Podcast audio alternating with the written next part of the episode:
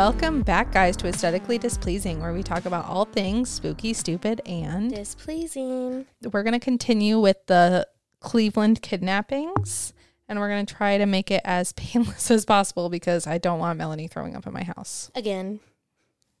I throw up a lot with Nicole. Yeah. Fun fun fact. um, that is true. So in college, my friend from Spain, he decided to. He always makes us drink a ton, and he But just in like, a wants nice us. in yes, a nice way. He wants us to have fun. yes, And his version of having fun is getting wasted. And he always buys us drinks. he yes he like pays for so it. he pays for everything. He's so nice. Yes. So uh, Melanie got super drunk and she stayed in my dorm room. Well, first I threw up on the bar at at threw up on the bar at the bar, grabbed a napkin, wiped it onto the floor. yes.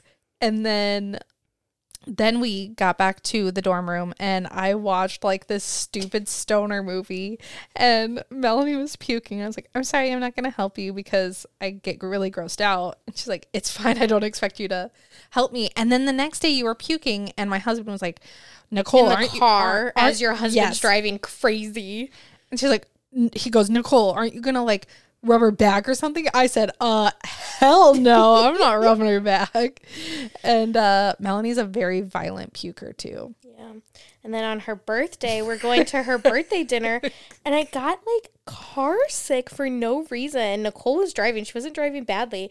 Oh no, it was because I had a headache. I had like a migraine. Yeah. So I'm sitting there. We're driving to Nicole's birthday dinner at like a nice little like hibachi grill, and then I threw up in the car, and they had to turn around, drop me off, and then I had to drive home, try not to throw up while they went to Nicole's birthday dinner. Um, no, we had a car full of people. It was right after I had my kid, and um, my friend was in the back seat who absolutely will puke if she hears anything like gagging noises. And so I'm watching her face as Melanie, the most obnoxious puker, Other people throw up like me. I know a lot of people who throw up like you, but um, and so she throws up in the trash can, and she's like, "Wow, this is a really heavy duty trash can." Picks it up, all of the puke is like soaking through to her pants. Then I bought Nicole. And, I sent Nicole and Cody a new car trash can. You know what? It's still in our house because we've never taken it to his car. Oh my god! What if I have to throw up again? sorry for any trigger warning for anyone who hates puke. I'm sorry, mom. And then she, Melanie calls her mom and says, "My, I threw up. Can you get me some soup?" Yeah, because my mom's awesome. she is. My mom's great. Well, it was I called her because I still lived in Georgia at this time and I was staying with her, so I didn't know what kind of food she had. So I called her and I was like, "Mom, I threw up." Can you cook?" and she got me. Oh my god, she's so wonderful. She got me soup and crackers and stuff, but then mm-hmm. also set up the basement couch for me. Put like a pillow and a blanket down there, and she put a bowl next to it in case I didn't throw up on the couch, and put the remote next to the pillow. Okay, as you were saying soup and crackers, I thought about after years and and Marissa's um 21st when I gave Oh you God, chicken, in a bis- basket. Yes, those were nasty. I was so hungover, and those had so much flavor. Chicken in a basket is so good, but They- I love them now, but that was just so much flavor. she was like, while being- "Why did you feed me dog food? I don't feel good." seriously, when it tasted like you. After throwing up all night and all morning from your 21st birthday, the last was- thing that you want to taste is fucking like Yes, ch- yes. chicken seasoning on a cracker. And then uh Marissa got she had bruises all up and down her legs because Marissa's freaking ridiculous when she's drunk. She's like a noodle, so you have to like pick her up and, And she slaps everything. Yeah, uh she locked herself in a bathroom stall on the other end. So instead of unlocking it, she crawled out from underneath. Then Trevor picked her up and she smacked her leg on the sink. And then I think she had like hickeys all over her neck and she had to hide it from her parents.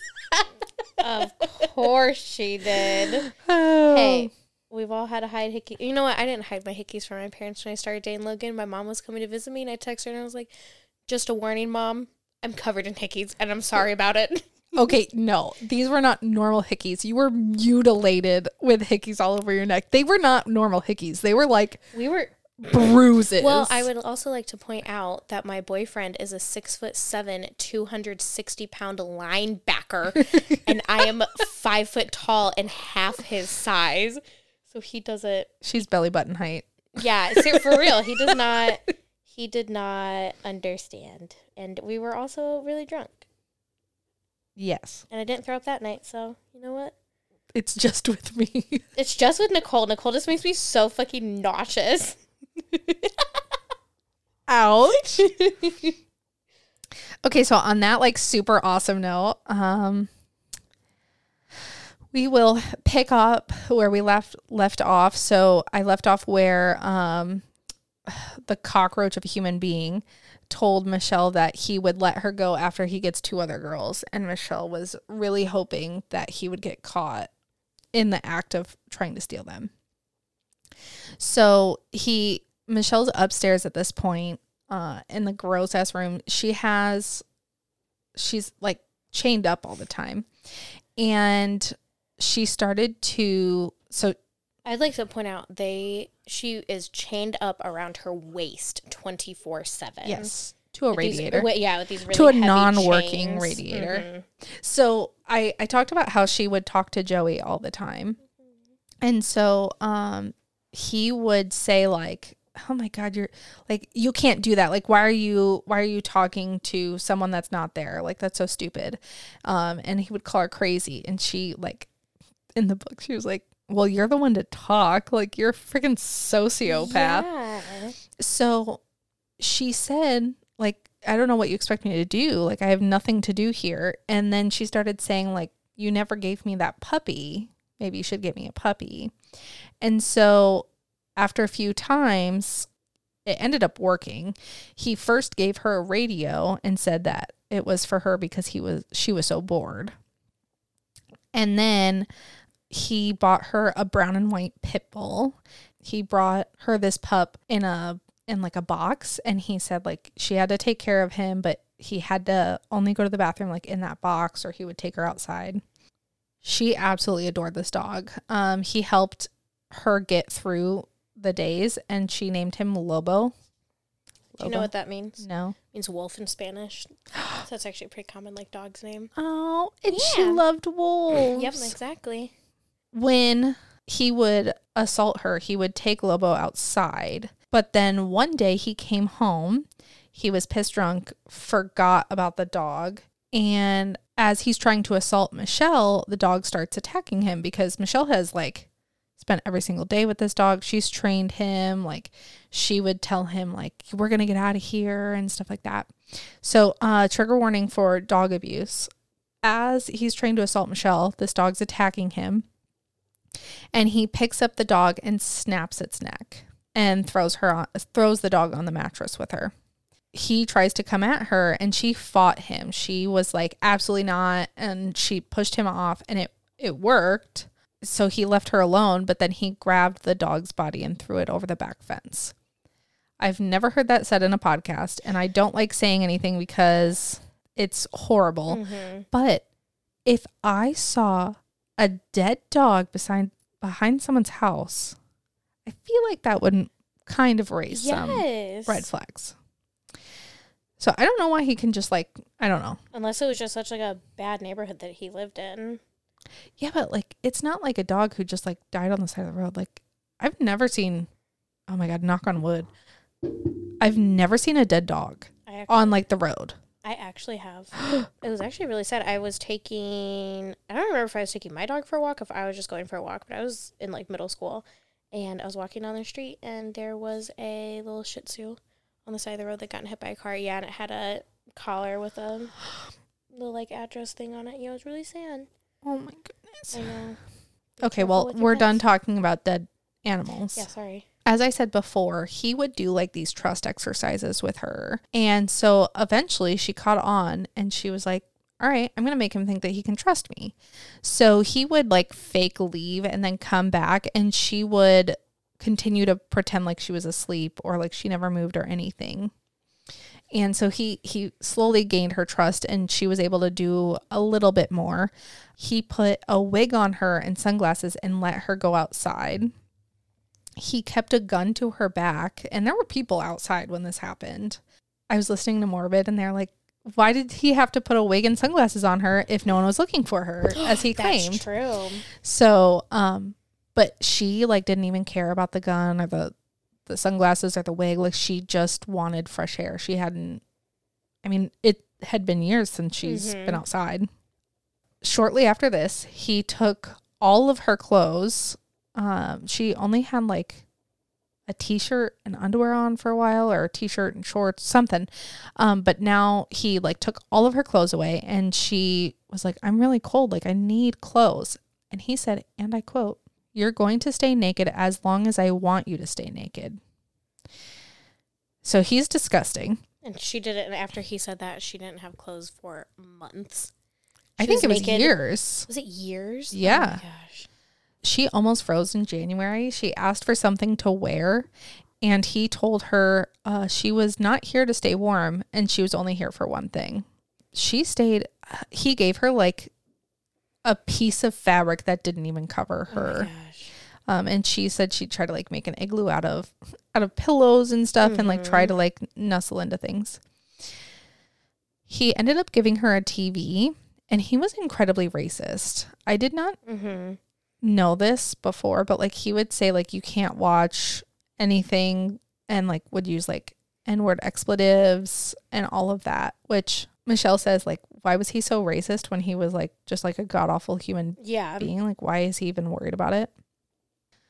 So after 8 months of not having a shower, he decided to let her take a shower because she stunk.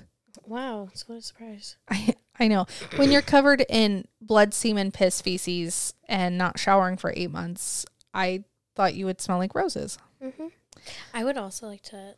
I'll say this now because he's saying that she smelled bad. When we get later on into the case, he starts going to church on Sundays, and then the I did not know that. and um, so then Sundays became his day that he bathed.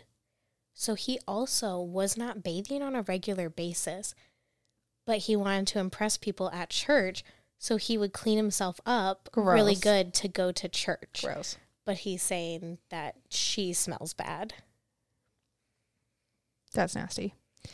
So she he takes her into the bathroom and he like tells her to like hurry up. And I don't know about you, but dirty, mildewy bathrooms really gross me out. Mm-hmm. really, really like make my skin crawl. So she said this bathroom was covered in flaking brown dirt. There was, I'm so sorry, Melanie. There was mildew on the walls. And she looked at herself in the mirror, which I can only assume is like one of the first times she's like actually looked at herself in the mirror. In months. She said her hair was now shoulder length. I don't know how long it was before. Her hair was like in all different directions because it was Mhm. like dried with semen. She had bruises on both sides of her face. Her eyes were bloodshot from crying. And she like this was a moment where she was like, "Oh my god, this is real." Mm-hmm. So she gets in the shower, and after a few minutes, there's like literally only cold water. She's already kept naked. She's freezing. And she ends up asking for scissors, and he gives them to her. And she had to cut through her matted hair. So she ended up cutting it, she said, shorter than her um, ears. Mm-hmm. He was mad at her for cutting her hair, which Oh my gosh. whatever. He's ridiculous. He then insisted that she would talk dirty to him. Ew. So he would like tell her what to say, and she refused to say it for a while. She would not do it. But then she realized that the abuse would last longer if she ignored him. So she ended up saying whatever he wanted her to say. But she said, like, it literally ruined her letting those words come out of her Mhm. mouth. Like saying, like, she wanted it and Yeah, stuff. It's gross. Um, so then uh, she's watching TV, and on April 22nd, a news reporter says that 16 year old Amanda Berry was reported missing. Uh, she was last seen leaving her job at Burger King, and Michelle's like, This is really close to his house. And she actually recognizes the girl. She was in Michelle's art class, even though Amanda is significantly lung- younger than Michelle. Um, Michelle was always so behind in school, so she did actually end up taking like a class with her back in school. When she saw this, she had a gut, gut feeling that he he took her after this news report. So for the next 3 to 4 days, she heard blasting music from the basement and so that kind of solidified that she thought that he kidnapped Amanda Berry. April 21st, 2003, it was a day before Amanda's 17th birthday. Birth the birthday. Birthday girl. she grew up in Cleveland, Ohio her whole life. She almost called off work that day because the next day was her birthday. As she's walking home from work, a vehicle started following her down the street, and a man pulls up and asks if she needs a ride home. And immediately she recognizes this man as one of her friend's fathers. He says again, like, hey, my daughter's at my house. Um, you can come over and hang out with her. So Amanda calls her sister at 8 p.m. saying she's getting a ride home from her job at Burger King. So she's got her phone with him. And once they get to his house, he says, like, hey, my daughter's taking a bath. And he asks for her phone. And she's like, yeah, you can you can use my phone. And then he like never gives it back, which I'd be like, hmm mm, no. I have a weird thing. If someone's gonna borrow my phone, they have to do it. In front of me. in fr- yeah. yeah.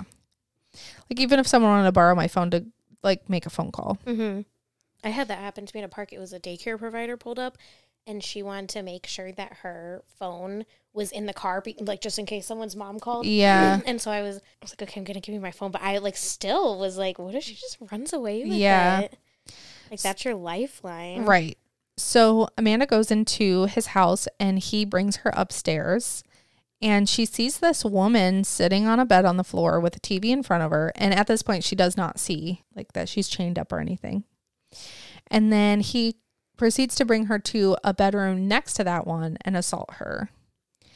He then taped her wrist, ankles, put a belt around her ankles over the tape.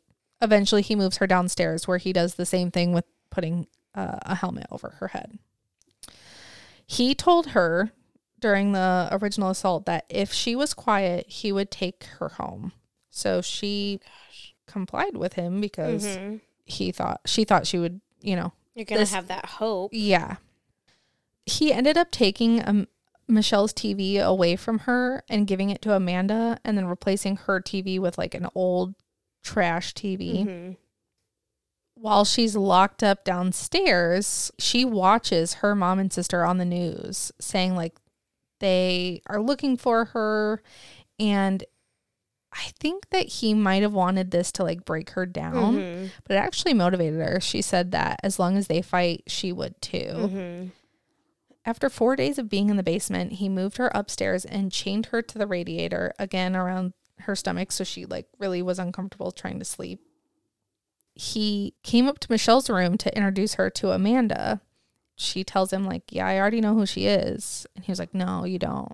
She's like, "Yeah, it's Amanda." He's like, "No, it's actually not Amanda. It's my brother's girlfriend." So he was trying to lie to her even though she had seen it on TV. So her and Amanda talked very briefly and she like reassured her that they were going to get home one day and just kind of tried to put her at ease as Mhm. much as she could. I mean, I don't know. I think she was I don't think Michelle was shocked that he took another girl, but he Mhm. was she was like distraught that someone else had to endure this Mhm. too.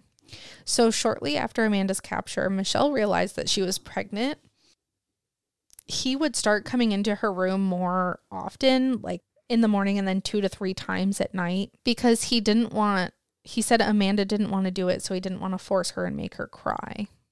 I don't know if he was trying to pin them against each other because normally you would resent someone like, okay, Mhm. why why do I get to cry and you don't get to? But she didn't. She didn't resent um, Mhm. Amanda at all. He finally realized that Michelle was pregnant because um, milk was leaking out of her uh, breast, and he ended up throwing her down the stairs, starving her. And then he one day came in with a barbell and punched her in the stomach with it. I will not use the word miscarried because that is not what happened Mhm. here. But she ended up, um, her body ended up, uh, you know, aborting this child. It was incredibly painful to her. So after she, her body was done miscarrying the baby. He ended up coming in the room and yelling at her for aborting his child. Oh my god. He's uh, just ridiculous. She notes in her book that Michelle does um, from 2000, 2003 and 2004 went by really slowly, but I was like, mm, I don't know how it could go by fast. Mhm, exactly. Uh, she said every week was the same. They'd have McDonald's for breakfast. Then she would get raped. Then there would be hours of boredom while he was at work. And then violate, violated again at night. And then on the weekends, loud Spanish music from his band. She rarely saw Amanda. They were kept in different rooms. Michelle didn't go downstairs often, but one time he took her down to the kitchen and she noticed that he put like alarms everywhere on the windows, doors. He also put mirrors everywhere to see like if anyone was behind him and stuff. And so he could see all points Mhm. of the um, rooms, which, okay, after working in a lab, we have these all over so you don't run into people with chemicals. Mhm. And I don't know how to function around corners without them. Oh my gosh. Like it's so hard for me to navigate. So after Michelle saw this, she felt like there was no hope in escaping. There was too many alarms, everything like that. In the spring of 2004, another girl is reported missing, uh, and Michelle sees this again on TV. April 2nd, there was a 14 year old girl uh, kidnapped, which, Melanie, you're going to get into that. Michelle was pretty sure that he had kidnapped her, and later that night, she did hear a girl screaming in the basement. Shortly after this, um, he gave Michelle a pencil and a notebook. Uh, again, because she was bored. I don't know why he cared sometimes, but she ended Mhm. up writing letters to Joey all the time. Mhm.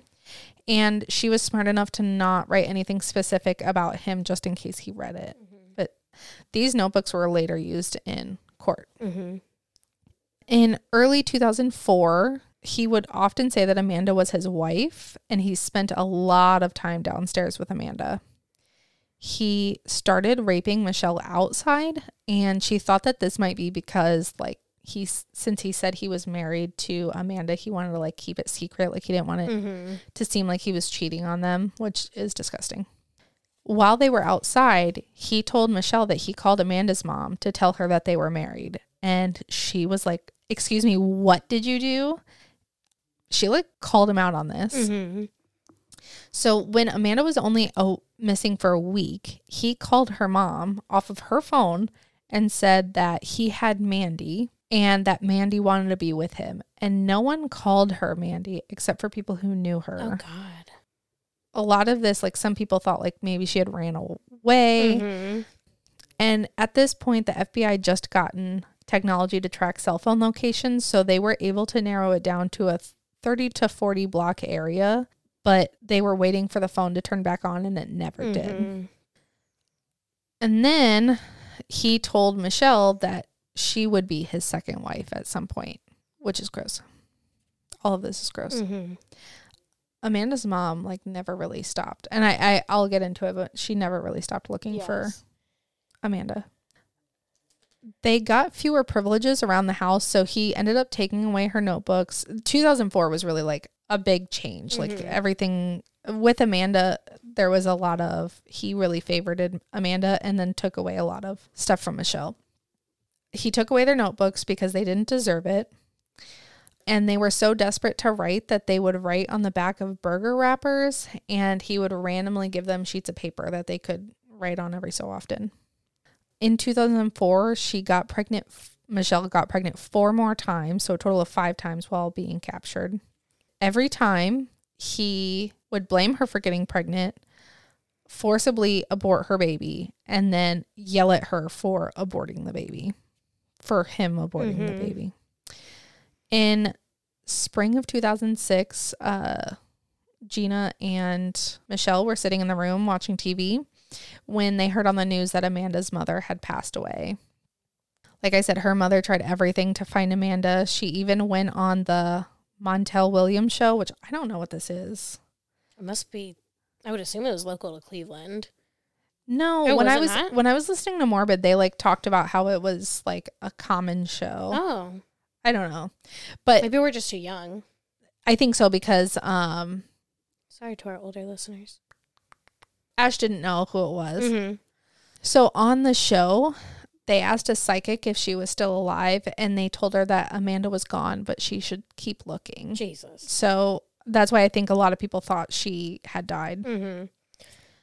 So Amanda's mom died of heart failure in March of 2006.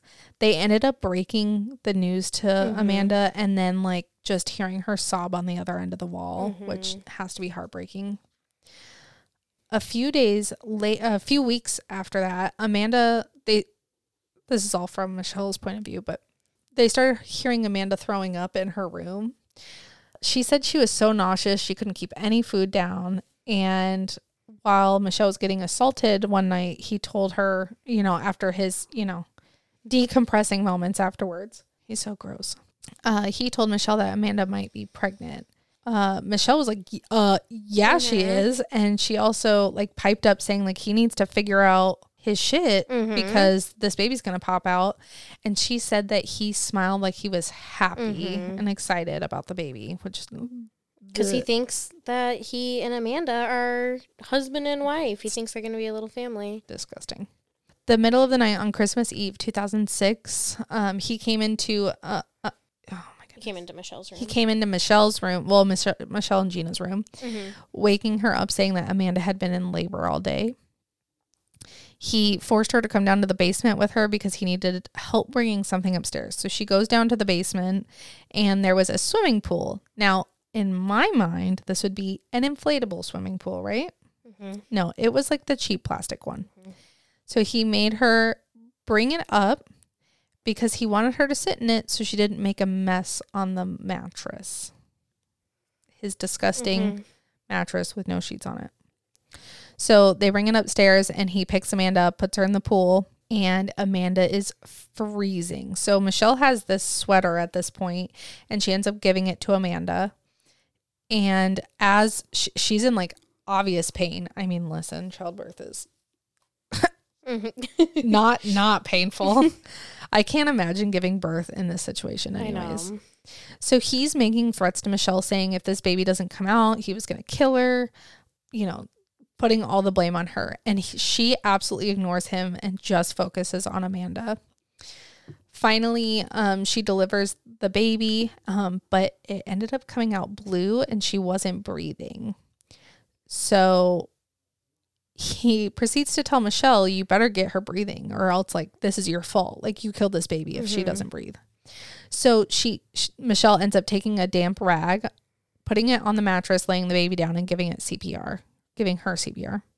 Finally, after like a minute, uh, the baby starts crying. He immediately snatches up the baby and takes her downstairs to what they assume is to clean her up.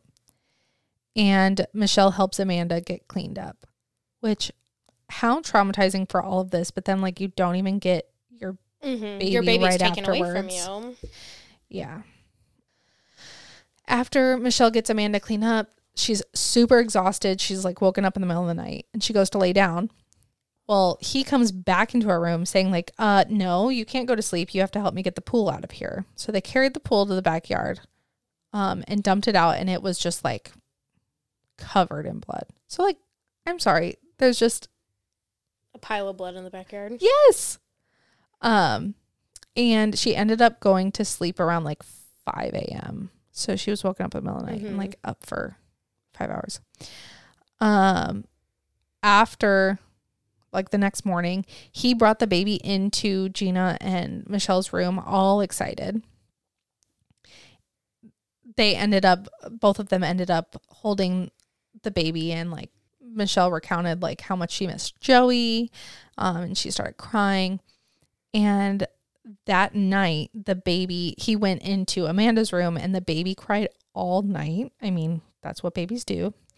And Michelle really hoped that someone would hear this and call the cops. Mhm. Over the next week, Gina and Michelle would go into her room, and Amanda just seemed completely worn out. And then, side note, she also like didn't have a crib, so she slept on the mattress with her baby. And so, as they're talking, like, have you thought of any names? And they threw out a couple names, and then Amanda's like, I really like the name Jocelyn. And so the freaking roach of a person got a pillow and then made Amanda write Jocelyn Castro on the pillow tag. But then she was like, "Hey, do you, like I don't I would like her to have my last name." And so the baby's name is Jocelyn Jade Berry. Do you know what the middle name is for? Do you know? Um, because her mom had died at this point. Um, and Mhm. Jade is after one of her mom's favorite songs. Oh, my middle name is Jade. Oh yeah, it is. I knew that. That's why I couldn't think of the reason because Mhm. my mom gave me the middle name Jade because Jade is a precious stone and all girls are precious. so that's why. Precious. Thank you. Um, so when Michelle hears that Amanda asks if the baby can have her last name, she like finally realizes that they were never married. Like she always didn't think that was the case, but she went like back and forth, like, oh, maybe, maybe they are. I Mhm. don't know. So then they switched rooms with Amanda and Jocelyn because obviously they needed more space. And Michelle was like, I really don't care what room I am. Like all of them are disgusting. I hate it here. Um, and after this, he gave Gina and Michelle more food and notebooks again. And I'm about to turn it over to you, Melanie. But I just wanted to bring up all the girls recount that like Jocelyn brought light into their lives, like what they needed to get through it. And um, I think Jocelyn served as kind of a reminder to Michelle about Joey. I again cannot imagine, but I also can't. I can't imagine like giving birth and trying to do all of that in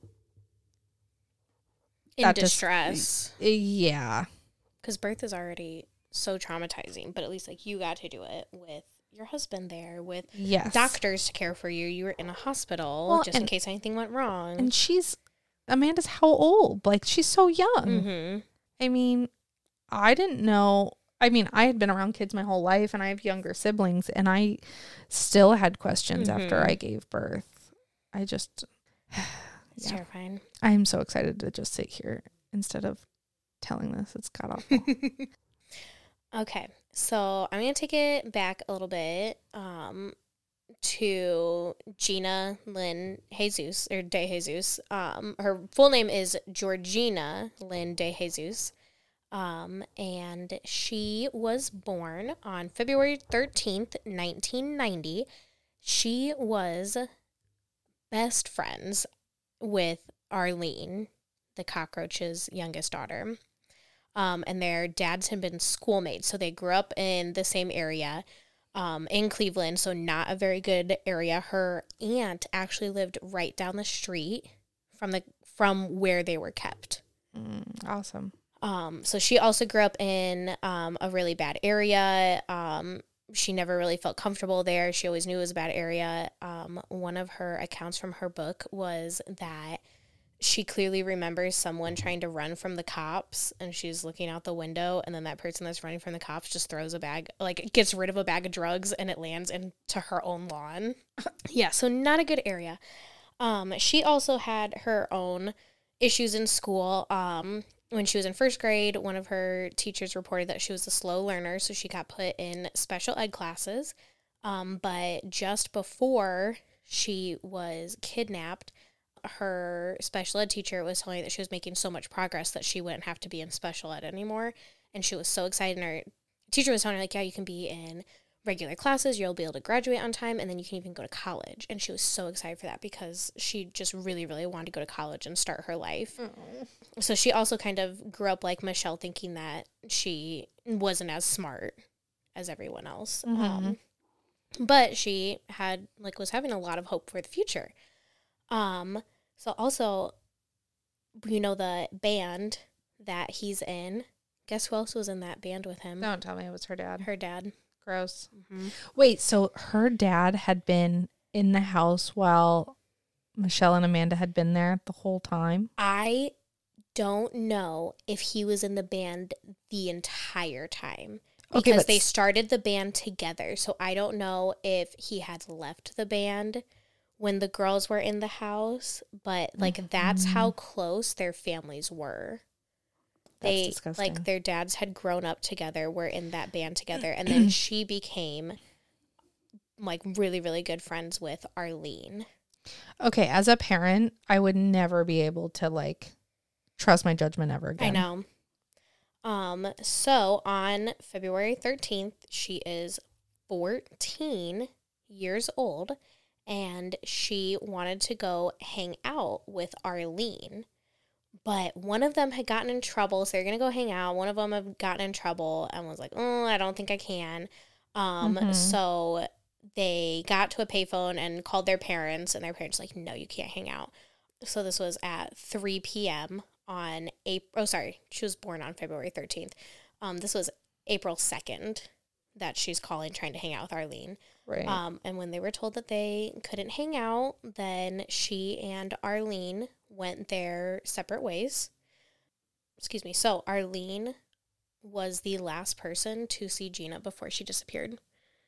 So her own kidnapper's daughter was the last person to see her. That's horrible. Um, so meanwhile, the cockroach was leaving his home with the intention of picking up Arlene from school.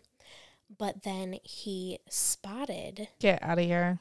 he was driving to go pick her up and saw Gina and Arlene, waited for them to split, and then waited for them to start walking away from each other. And then once his daughter was out of sight, he pulled up next to Gina and said that he was looking for Arlene and needed some help finding her. But Gina was like, no, like she just like she pointed behind her and was like, no, she just went that way because they're walking in separate ways. Mhm. She was like, it was just a couple minutes ago. Mhm. And so he like made some sort of excuse, was like, oh no, I drove that way. I couldn't find her. So like get in, help me find her. So she got in because that's her best friend's dad. Right.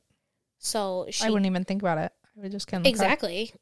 So which also I would be worried if my best friend had just walked away from me a couple minutes before and then her dad saying that he can't find her. Because then i would also be concerned like Yeah. what happened to her in those last couple minutes? So remember she had pointed behind her saying no she went that way. And when she gets in the car he starts driving the opposite way from which he pointed. Um, and so when gina was asking why he was driving the other way he kept switching bes- between stories like he just he starts talking about this speaker that he has to pick up He's so stupid. so he just completely drops the story about trying to find arlene so he's switching between stories saying that he needed help picking up a loudspeaker and then he's also saying that his Oh, other Wait, like daughter, literally pick it up. like yeah like he needs her help to like go Lift, yeah. lift it um and then he's also saying that his other daughter emily is there and emily and gina were like far apart in age they weren't friends but he was saying emily was at home and wanted to go to the mall with her That's weird. She he said the same thing to Michelle. mm-hmm. it's That's really weird. i know well michelle was actually friends with emily Yeah, I know. and yeah and so he's using the same excuse to try to get her I wonder home. how Emily feels about this afterwards. Um, so then he took her home. Um, he tells her the same kind of story that uh, Emily is upstairs and like, oh, just wait a second. He tells her to make herself comfortable. Um, and it's April, but it's cold outside, and she It's sits down. cold in April. I know. She sits out. She sits down. She takes off her coat, and he's saying like that he needs her help in the basement. So he starts. Uh, No, not the basement. yeah, starts taking her down to the basement. And then the same order of events, he takes her downstairs, he chains her up to the pole, um, he puts the motorcycle helmet on her, and he starts blaring the music. But I don't know if it's because Gina was such good friends with his daughter or because she was so young, because not only was she 14, she also had a baby face, so she looked even younger than 14. Oh. Um, he did not sexually assault her for a few months. So she's locked down in the basement, like she's having the sensory deprivation where she can't see and sensory overload that the and the radio is playing. Um, and the one thing that she points out is that she wished that she hadn't taken off her coat upstairs because she was sitting on the cement floor and she was freezing. But he had told her to make herself comfortable. Um, so she had taken off her coat. Um, so meanwhile, he goes upstairs to Michelle's room and forces her to drill holes into the wall Mm-hmm. so that he can put in a new set of chains. And so we know that Michelle already had a feeling that someone else was there because she could hear the radio. Right. Um, and then he wanted Gina to meet Michelle and Amanda, or not meet them, but like he was um just like messing with her, saying like you're not the first girl that I have. So he took her upstairs, opened up the door to Amanda's room, and opened up the door to Michelle's room. And Gina's not sure if they saw her. I don't know if they were sleeping or like had their backs to her. Yeah. Um, but he like just wanted to show her like I have two other girls that are imprisoned here. Um, and then another time he took her upstairs from the basement so that she could do Michelle's hair. mm-hmm. And when she did Michelle's hair, she did it in like twists, and Michelle was saying that it looked beautiful, and this made him super mad. Mm-hmm. And he took her back down to the basement. Um, but she wasn't kept in the basement for very long, luckily. Um, he took her upstairs to Michelle's room. And at this point, Michelle had a chain around her neck, and Gina was given a chain around her um, waist. Mm-hmm. But then she was telling uh, the cockroach that they would just be able to slip out of the chains. Like she was kind of like playing like mind games with him um, because she didn't like want the chains around their waist and their necks anymore. So he chained them um, by their ankles together, and the chain was so short that if one of them needed to move around the room or go use their bathroom bucket, then the other girl would have to go with them. Um, so they actually became really close really fast. They had each other. The first night that they were together, um, they just sat together and told each other their entire stories. Um, so they finally had something, like had someone with them. Mm-hmm. Poor Um, Amanda. I know. I mean, poor all of them, but I poor know. Amanda just like I know. Um, also, initially, when he brought her upstairs, he tried to tell Michelle that it was his daughter, mm-hmm. but I feel that like did not last for very long. I feel like Michelle. He told Michelle a ton of lies, and Michelle was just Mhm. like, mm-hmm, Yeah. yeah, mhm. hmm Um, so when she very first was abducted, because you know she's just walking up from school, and so her mom went to the police station, saying that her daughter was missing for hours, and then it's the same old story. They're saying Mhm. um, that they don't want to issue an Amber Alert. She's just with a boyfriend, and mom is trying to say she doesn't have a boyfriend. She wouldn't do this. She would Right. come home straight from school. Um, so no Amber Alert was initially issued for her, but she vanished within sight of Amanda's uh, Burger King that she worked at. So um, that made the media and their families connect the cases pretty quickly. I'm good. Um, so after a couple days, there was an Amber Alert that was issued and a search started.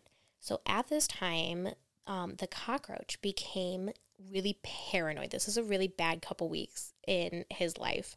Um, Poor him. I know, poor him. um, so he was paranoid that a security camera at the school had recorded him. He was convinced. Mm-hmm. Maybe he shouldn't steal I know. people. So there were security cameras around the school, but and one was able to pick up a little bit of the video, but all it showed was the tires of his car and Gina's feet. So nothing that they could work with. There was a camera at the front of the school that would have captured the entire interaction. Don't tell me it was broken. It was broken that day. Just that day it was not working. So, um, after the search starts, he starts to lose his mind and he writes a bizarre four page long confession that might also read as a suicide note. Um, he wrote about his childhood, his relationship with his ex wife, and the reasons he was holding the girls captive. Um, he also had a lot of contradictions because he, like, first said that they were there voluntarily, and then he said that they were there because he paid them.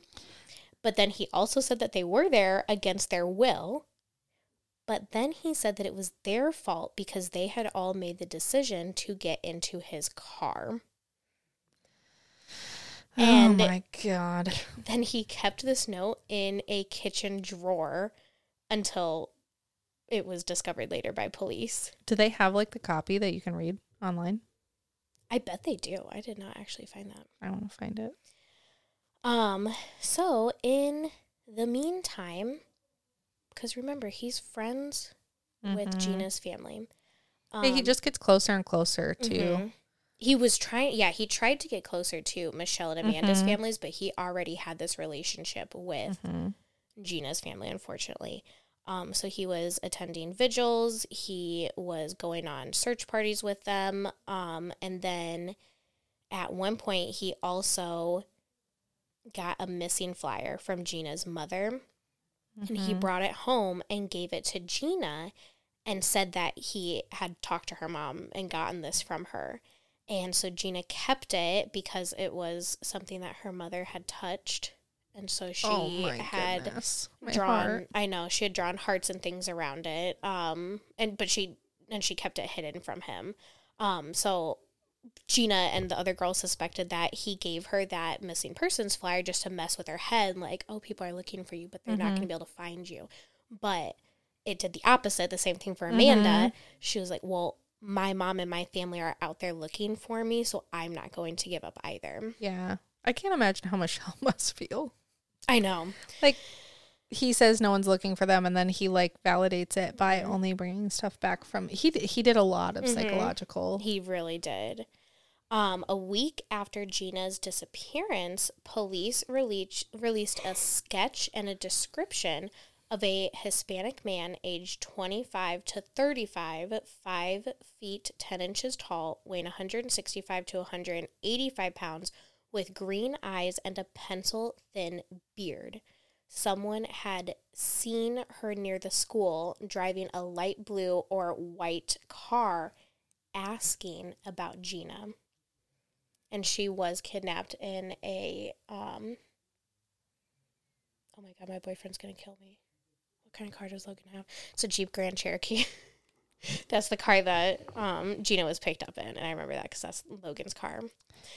Have you seen the sketch of him? Yes, I think it looks like him. Do you think it does? No. You don't. That looks like him. That looks like a black man. Yes, To me. does. Yeah, I don't think they look I, I mean like when you put a side by side, yes, that looks yeah. But like this makes him look skinny and black. It does make him look very skinny, yes. Anna said that he had a pencil thin beard, and I don't think that he has a pencil thin beard. He has like a scraggly beard.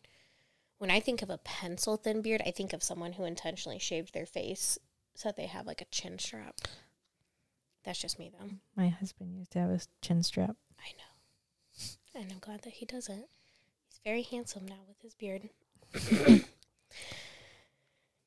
okay. Sorry, I got Um, you off track. Oh no, you're totally fine. Um, so while Gina was impris- imprisoned, she was featured on America's Most Wanted um, in 2004, 2005, and 2006. And America's Most Wanted um, told the public that she was potentially linked with Amanda.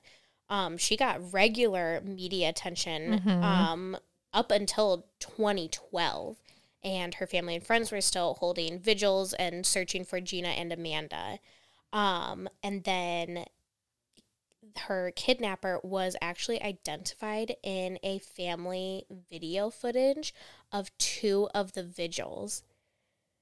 So after they found out who kidnapped her, they were able to look back at their family video and see him there. That's so common. I know. It's horrible. Um, it's because I think he wanted to like fuel his ego that he was Mhm. smarter than the cops. Yes.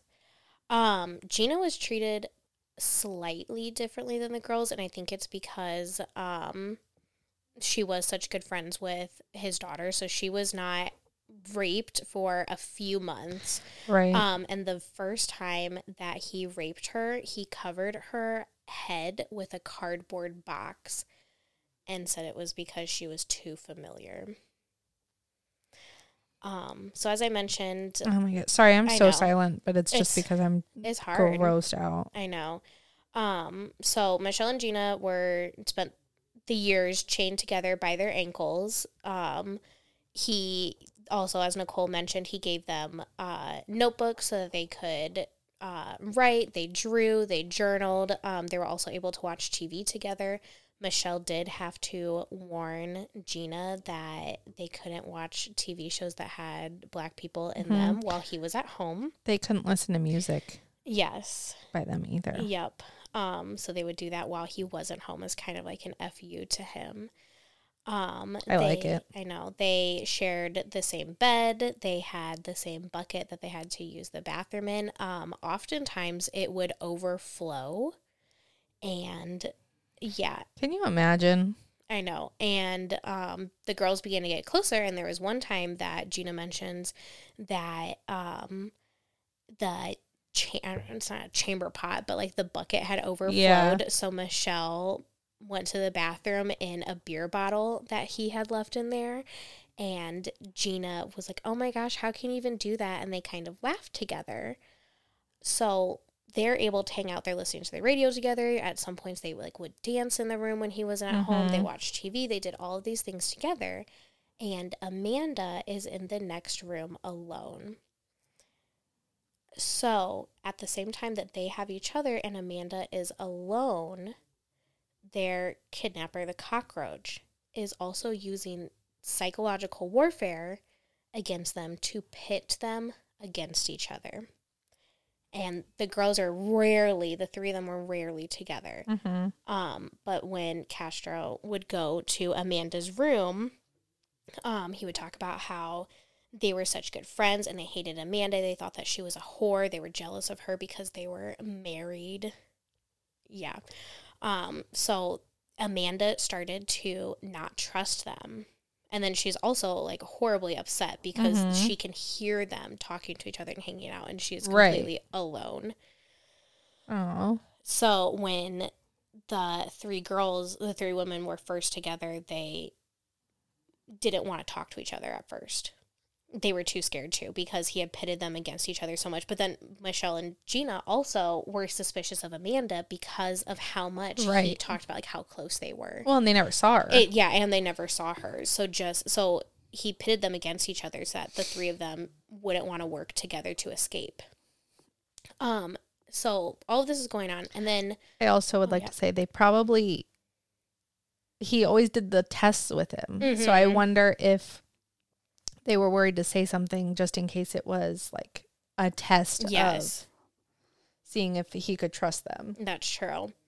Um so a few years into their captivity, um the cockroach comes upstairs and he tells the three of them that they have to move out of their rooms because his children had been coming over and he would only allow them to be in the living room or in the kitchen and they started asking about their old bedrooms. So oh my god, these are his kids' old bedrooms. Yes. Cuz they were always living with their mother and then growing up at this point. So he made the women take their mattresses, the TVs, the radios, their notebooks, everything, made them take them downstairs to the basement. Mhm. Um, and then while they were in the basement, they were chained by their necks and their stomachs um, to the pole um, and then gagged so that they couldn't talk to each other. And they were down there for a few days.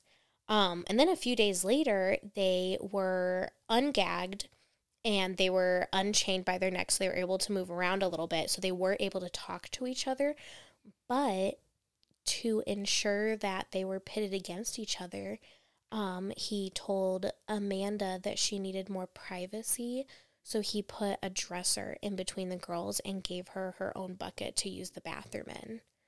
So giving her special Mhm. treatment in front of the girls. Um, and then they were down there for two weeks. And while they were down there, they were um, they were sharing their stories and things. Um, but then after they were brought upstairs, um, the psychological warfare started again. He began only feeding one girl at a time. Mm-hmm. and forcing the others to sit there and watch the one girl eat. Um, he also was adamant that he and Amanda were married. Um, and then it was after some of these comments that he took away uh, Gina and Michelle's notebooks and pencils and said that they didn't deserve them just to pit them against each other. Right. Um, there was also another time that the family was coming over and he made the girls move into his car in the garage Mm-hmm. in the summer for five days. I'm. I heard this. I'm shocked they didn't die. Me too. They all talked about how they were so horribly hot. Um, he barely gave them any food or water, and they themselves say that they Mhm. could not believe that they did not die. Um, at one point, um, he was moving some. He had to move the car out of the garage really quick, so he made them lay down and um, be under blankets. And Michelle said that if she reached out, she could hit the gas pedal. And so she was contemplating pushing down the gas pedal and moving the car somewhere so that they could be discovered. But he had told her so many times that she couldn't do anything, that she was too afraid of it. She didn't know if she was going to go forward, if she was going to go backwards, if he put cinder blocks behind the tires that she couldn't move. And so, just in the middle of her thinking about doing that, he came back in. Do you have it in here that he made the girls play Russian roulette? Yes. Okay. So another way that he was using psychological warfare against the girls was that they had to play Russian roulette with him. Um, and I did most of my research on Gina. So in Gina's book, Yeah, I know. Poor Amanda. I could What do you not find their book. I know. I I know, re- I I read. I read Michelle's book. You read Mhm. Gina's book, and I feel I bad. know. Um, I I am gonna buy the book that Gina and Amanda do together. yes. Um, Wrote together. So Gina recounts that around this time she was beginning to self harm. Um, so I'll just talk about like the structure in the house really quick. So Mhm. Michelle was the punching bag. It seemed like he Mhm. hated Michelle the most. She was the one who was raped the most. She was the one who was beaten the most. She was the one who had the least amount of privileges. Um, Amanda was his wife. She was allowed to go downstairs and sit on the couch and watch TV with him. And Gina was his maid, basically. Um, so she was given the tasks of cooking and cleaning and everything for him. Cleaning his disgusting ass house. Yes. Well, and probably wasn't even really given that many cleaning products. Um, so one day while she's cleaning, she accidentally cuts herself and um, feels euphoria from it. And so she started self harming.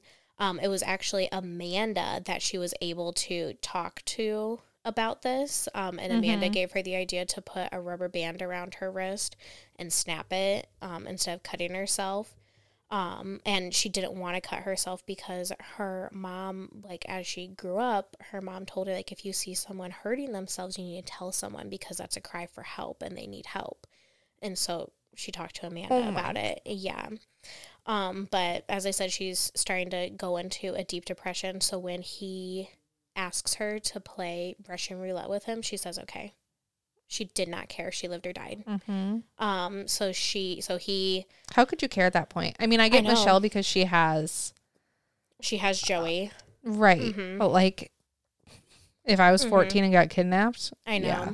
please give me a gun. So the cockroach takes the gun first and nothing comes out, obviously. Gina takes it again, pulls the trigger, nothing comes out, obviously. And then the cockroach says, gives her the gun back and goes, pull the trigger on me. And she does. She does not. really? I saw the beginning Mhm. of that story. I didn't read it because I wanted to. Yeah, she did not care. And I'm I'm convinced that the gun wasn't even loaded. Like it like obviously Right. like he wasn't gonna kill himself. Um so she goes okay and goes and tries to shoot him and when it doesn't go off she feels this pit in her stomach and is like I'm going to get in so much trouble now like now he knows how I feel about him and he did nothing. He What? he laughed and took the gun back and like okay done with that for today. Just like constantly making them not know how he's going to react has to just Exactly. be so. They talk about how he has like a Dr. Jekyll and Yeah. Mr. Hyde Mhm. personality where he will go in and beat them senseless, but then the next day tries to laugh with them and Mhm. watches TV with them. Mm-hmm. So Yeah, he has like his form of pillow talk with them too, Yeah. and it's just oh my god, disgusting. so gross. He also would talk about like how like his divorce transpired into with and all that with Michelle. Mhm. Just- okay. All right. Um, unfortunately, this is where we're going to leave you for this episode. Sorry Um, about it. I have a palate cleanser. Good. um, so I talked about how I love my job. Um, the other thing that I love more than anything is my niece and nephew, Finley and Augie. Finley is six and Augie is four. And on Thursday, I babysat them. Um, they were homesick from school, and my mom watched them all day. And then I went to go watch them after I got home from work so my mom could go to a dentist appointment. And um, we were outside playing. It was such a beautiful day. And they're riding bikes and like we're playing Tickle Monster and stuff. It's so fun. And then I get on the phone with my sister, and she had taken the day off of work to go to IKEA. And Ugh, I love IKEA. me too. They're like completely redoing their kitchen. I'm so excited. Yeah. So my sister got the fun part of going and picking out everything, and now my brother in law gets to put it all together Nice. and make her dreams come true, make her vision come true. So I'm on the phone with Danielle as she's telling me like, "Oh yeah, we're gonna put um." Like dr- like cube organizers here and then like it like hooks and everything for like their backpacks and their coats and I all of a sudden look up and August has his pants down so you can see his little booty cheeks and Nice. he is peeing down my mother's driveway. No care in the world. no care at all. And when I'm like, Augie, what are you doing? He goes, I'm peeing. And I said, buddy, you can't pee outside. And then he turns around and he goes, Babe boys pee outside. Which they do. Uh, but then I could smell his pee.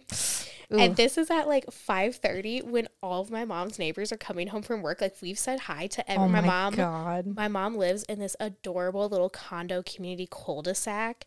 So it's super quiet. Everyone knows each other. It's like back, like away from busy streets and everything. So we've said hi to like all of her neighbors. So they totally could have been someone driving by. But it was so, oh my God. She's like, big boys pee outside. So we had to talk about like, yes, boys can pee outside, but this is what you need to do, blah, blah, blah, blah. And they had to get a watering can with water so that he could wash his His pee pee away. his pee pee down the driveway. um, and then he had mud. He likes to be very clean. Um, he really likes to help out. Like he loves to vacuum. He's been vacuuming since he was like 18 months old. Oh my like with a God. toy vacuum. So he had mud on the tires of his little bike because he can ride without training wheels now. He's a big boy, and he wanted to get the mud off. So then he starts riding back and forth in that stream of pee. Oh my god. Because he's just so little. Think about Augie's just Oh my a gosh. trip. He is his own little person. mhm. But he's so cute. I got home from work and like that day at work was like completely fine, but I was tired and stuff. Um Mhm. and I come in and I go, Hello, is anyone here? And then I hear screaming and he just runs and jumps Aw. into my arms and he he always so cute. He gives like like he squeezes you really tight when he's giving you a hug, but then he also like kicks his little feet a whole bunch. Oh. So cute. When you say Augie was peeing in the driveway, I think of Cameron. He when he was younger. I mean, he still would easily pee outside, but he's so tan. Why am I so loud?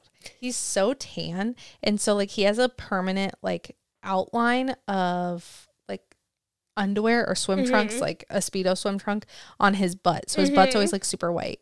So I have this picture on my phone of him like peeing in the grass and his butt's towards me. And he's got his little butt dimples and his white butt and he's just staring at me.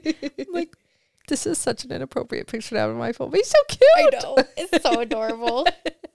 Butt dimples always get me. Kid butt dimples. Too. You know Just want really to squeeze your butts. yeah. You know who's got a really cute booty? My son? Your son. Yes. I sent Melanie a Snapchat this week of my son in this robe that I thought he would fit in. He does He did fit not. It's like a newborn robe. he it like didn't even cover anything past his hips. So his wiener was out, his butt was out. And so I like moved the camera to his butt and he's just got rolls on rolls on rolls on rolls. He does big booty cheeks. Yes. He's so cute, and he's just like laughing in this video with his robe that doesn't hilarious. fit him at all. He It looks like a tailcoat. yeah, he loves being naked too. Fun fact He about Nicole's does. kid: if he's like upset and you need to go change his diaper, like with other kids, they're already upset, and then like you don't want to change their diaper because you know that's gonna like bother them even more. Mm-hmm. Yes. But with Nicole's baby, you're like, it's okay, Xander. We're gonna get naked in just a second, and then you lay him down and like unzip him, it. and then he's so happy. He loves it. loves Yeah. Mm-hmm. having his diaper changed. I did that on purpose because I I know so many kids who hate their diaper change. So How every did you single make it fun? I would always go, oh my god, pu, and oh. like when I took off his diaper, and he always thought it was hilarious. So I did it until he just, you know, He loves it when you say "pu." he does. It's one of the things that makes him giggle. So He's cute. a stinky boy. He is a stinky boy. All right. That was a good palate cleanser. Yes, much better. So we will talk to you next week. Um, you can follow us on all of our social medias. You can um, give us a review on um, yes. everywhere that you get your podcast. Um, you can email us at aesthetically displeasing pod at gmail. You can message us or follow us if you haven't on Facebook. We're aesthetically displeasing on there, and then our Instagram is aesthetically displeasing pod. All right. Talk to you next time. Talk to you next time. Bye, guys.